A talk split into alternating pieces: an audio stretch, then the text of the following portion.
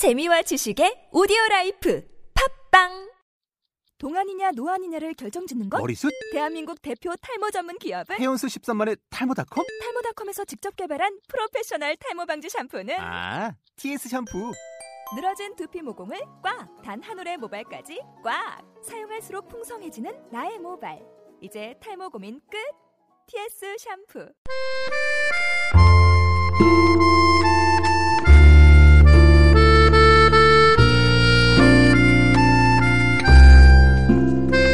가을이 깊어가는 때에 예기치도 않게 문득 비가 오면 마음이 유난히 우울하고 쓸쓸해지는 이들이 있기 마련입니다.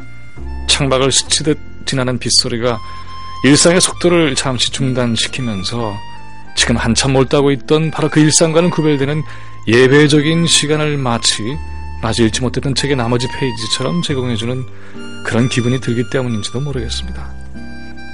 그건 살아가면서 한 번은 꼭 읽고 싶었던 책을 기어이 손에 놓고도 무엇에 그리 쫓기는지 여간에서는 쉽게 펼치지 못한 채 어느새 먼지가 쌓인 속어에 그대로 꽂혀있는 것이 돌연 깨달아지는 시간일 수도 있습니다.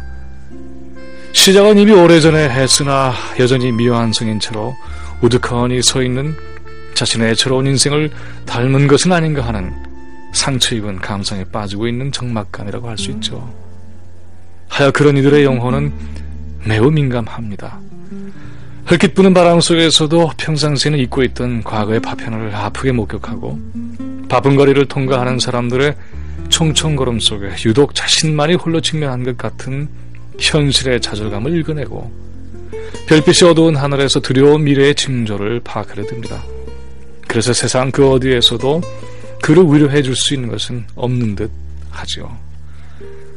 더 이상 흥미가 없어진 낡은 습관처럼 무표정하게 반복하고 있던 일상을 멈추는 것이 성찰의 기쁨을 주기보다는 막연해지는 자신의 운명을 줄곧 걱정하는 절차가 되어 간다면은 그런 처해남이 따로 없겠죠. 하지만 그것이 언제나 자신의 영혼을 외롭게 하는 결론에 이르는 길을 무작정하고 파고드는 허무한 작업만은 아닐 수 있습니다. 그 까닭은 달리 있지 않습니다. 아무런 잡념 없이 열심히 읽고 있던 책을 아쉽게 놓아둔 채로 마지못해 끌려갔던 현실의 수렁에서 홀연 벗어나 다급한 당장의 현실 내세워에서 망각하고 있던 그런 자리로 돌아오는 기회이기도 하기 때문입니다. 지하창고에 묵혀버린 재고처럼 그동안 점검하기를 잊은 상실과 박탈 또는 소멸의 목록을 되돌아보는 순간이기도 한 것이라고 할 수가 있죠. 시간의 빛에 바르면은 이 목록에 기록된 글자들은 형체가 희미해져갈 수가 있습니다. 그러한 글자들을 하나하나 응시하면서 이런 생각하는 거죠. 그만 그새 이런 것들을 잃어버리고 있었구나. 어쩌다가 놓치고 살아가고 있는 것이 아니었을까. 이런 서늘한 일깨움은 다만 자신만이 알고 있는 아무도 모르는 그런 숨겨져 있는 통증을 가져오는 질병이 아닐 것입니다. 그건 자신을 세상 마주대하면서 기력을 회복하는 굳이 사제가 별도로 필요하지 않은 의식일 수 있습니다. 비가 내리는 오후 우스워졌는 슬픔만이 아니라 기대치 않았던 아름다움 또한 있을 수 있습니다.